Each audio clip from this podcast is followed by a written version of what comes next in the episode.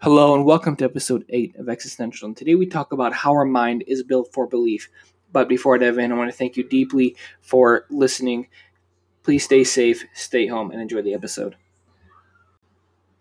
Hello and welcome to another awesome episode of Existential. I hope everybody is staying home and staying safe.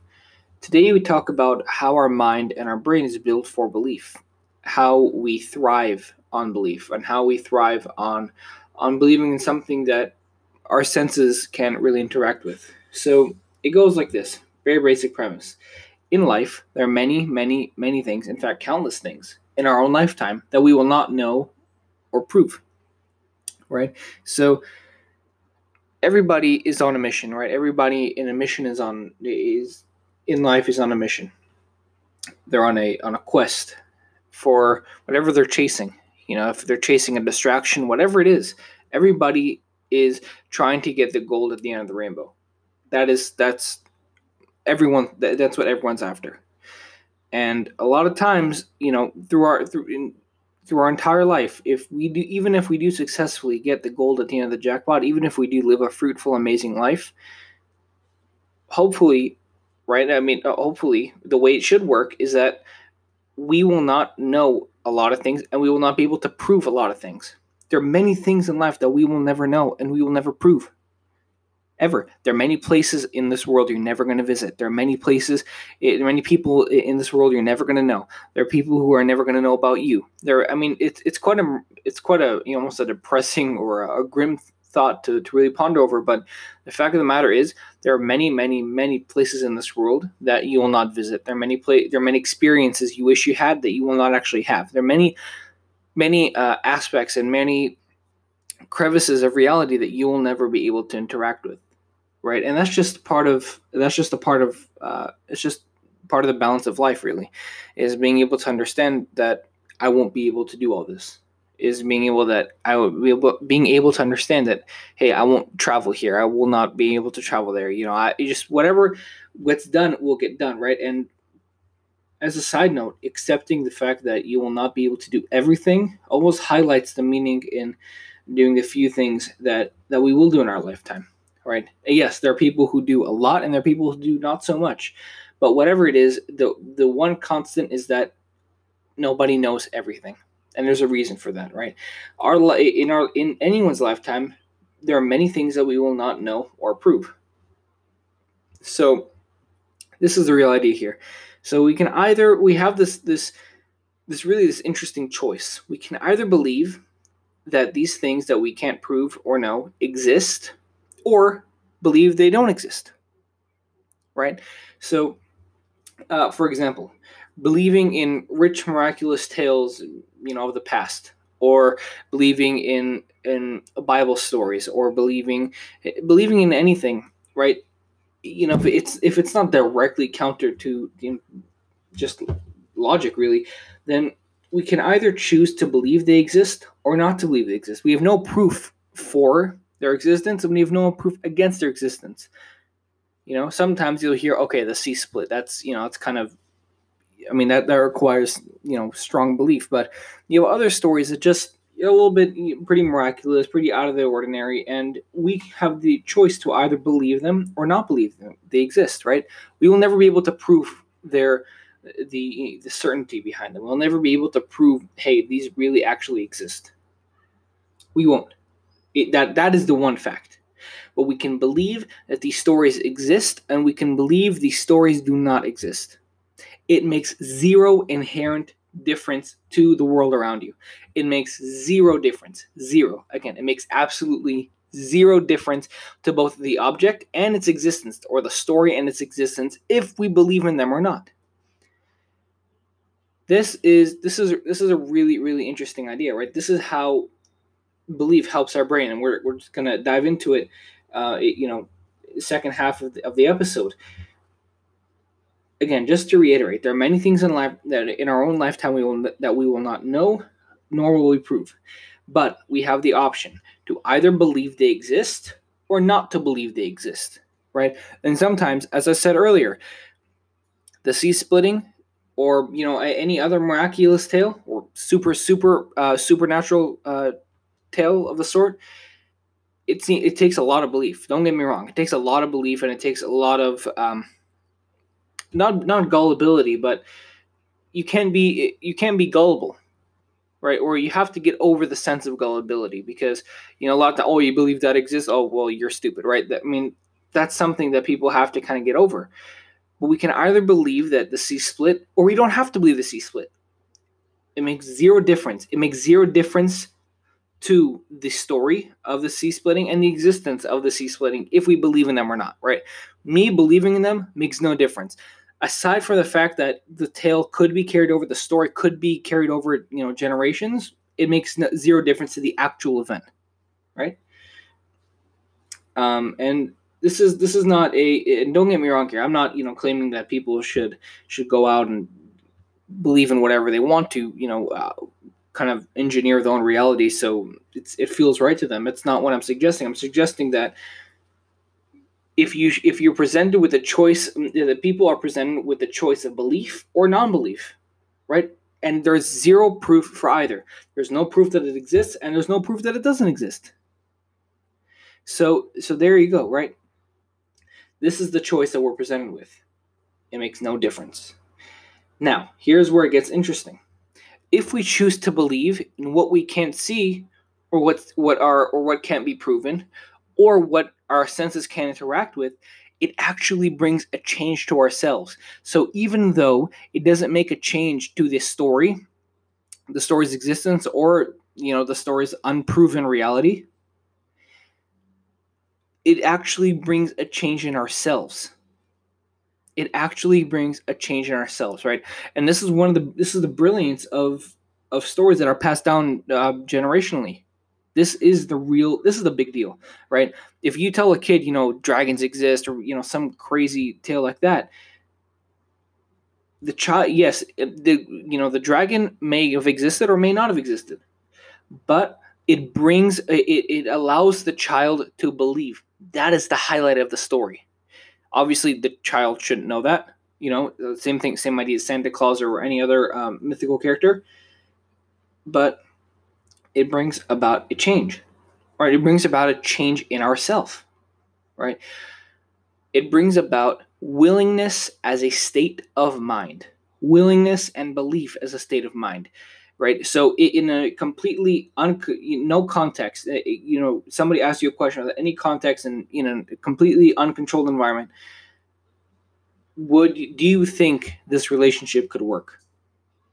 Do you think a relationship could work? Willingness as a state of mind, or having belief as a state of mind, having belief sewn in you so deeply, makes you opt for yes makes you opt for it makes you it kind of bridges the gap between maybe you know logical reasoning etc it bridges the gap and it makes you believe in yes. Willingness as a state of mind and and all based on what all based on nothing all based on a simple choice you made to believe in a story that has no predilection whether it actually existed or not that's the magic of belief, right?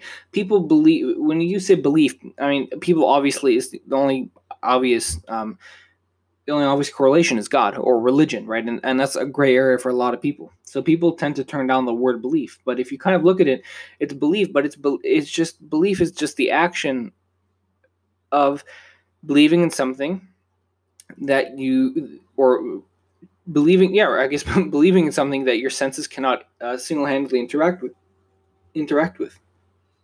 Willingness is a state of mind, right? The mode of belief is turned on. It affects in it affects things in many many points of life. If you if you just turn on the mode of belief, even if you're not believing in anything, the mode of belief is turned on.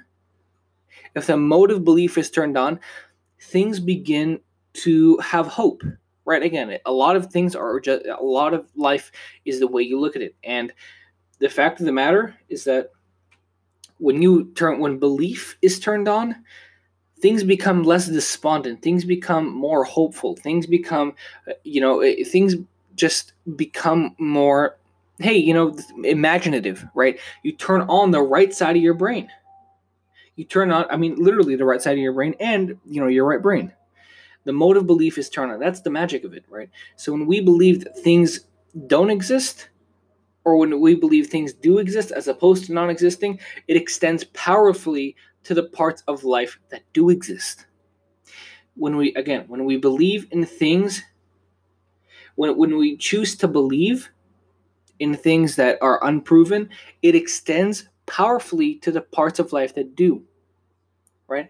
So, even if we believe a dragon doesn't exist, even if we believe, you know, this crazy tale about a, a, superhero who could fly, right? Even if we don't believe in that, obviously, we, you know, as the older we get, we, we need more complex content. But whatever it may be, right? Whenever we get to that point where we choose to believe, whenever belief mode is turned on and we don't believe in, let's say, some crazy character, it extends powerfully to the parts of life that do exist, right? It extends wildly right? So it makes you hopeful of things. It makes you hopeful of of the day. It makes you it opens up it opens up orifices in your day that you know were previously filled with assumptions you already made about them. You know so for example you you know you wake up people who don't believe have a very strict routine there is a grayscale there is a sense of uh, grayscale clouds you know clouding grayscale haze and and the weight of reality tends to fill up the gaps and just puts people in autopilot. It puts people in a sense of depressive autopilot. You know, for people to actually perform during the day, you know, be it at work, everything. Everyone's on autopilot because they don't believe. Right? Belief is what animates, belief is what makes life, you know, surprising.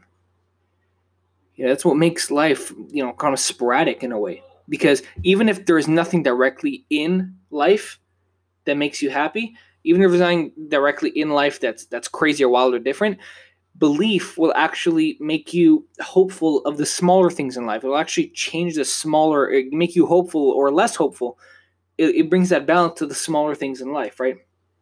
People are able to introduce hope, right? So believing in rich, miraculous tales of the past can make the difference between being happy, let's say when you're older, or living hopelessly when you're older, right? and older, older, or just through life, right? It literally makes the difference because if you don't believe, if you know, if belief mode is turned off, people tend to listen to their logical side. And when their logical side tries to deal with emotions, you know, a lot of things are immediately turned off. For example, people go out and they say, uh, you know, I think this could work, you know, I'm, I'm going to give it a shot. And then their logical mind says, no, I'm going according to my learned behavior, and I'm telling you that is not a good idea. I do not recommend you do that. And people listen to the logical part of the brain, and then they don't end up going through with giving giving whatever in, in life a shot, right? Whatever it may be. As opposed to belief mode is turned on, people have belief. People are on a different compass. People on a compass of belief and a compass of of loose uh, this loose sense of gravity that we're all able to to abide by, right? So that's that's the whole miracle of it.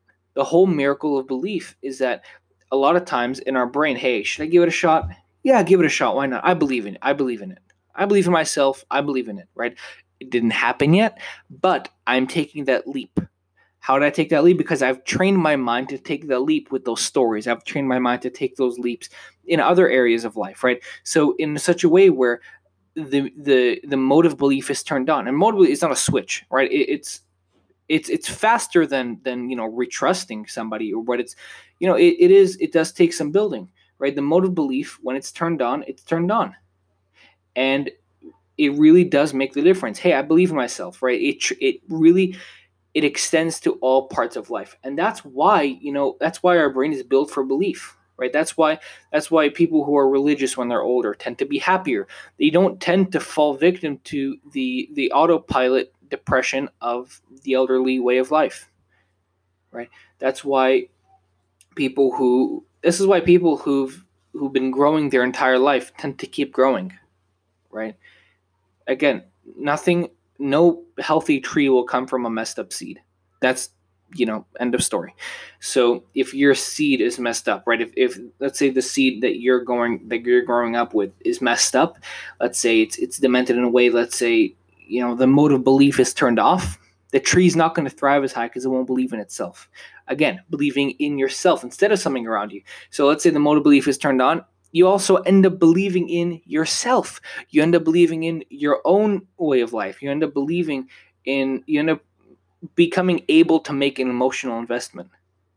That's the real miracle, right? That's why our psychology is really built for for belief. And uh, now we, and with that, we are going to close. So again, guys, I want to give a a massive thank you to all of you out there for listening to this to this episode uh, just for the podcast in general, it really does make a difference, and I'm seeing it. It's not. It's growing, and it's growing quicker and quicker and quicker, and it's just it's unbelievable. Um, thank you deeply. Thank you. Thank you. Thank you.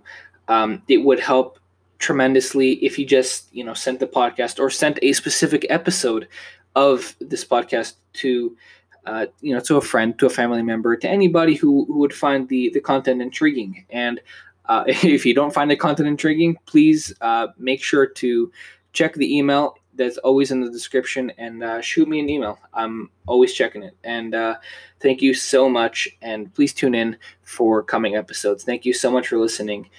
This has been Existential.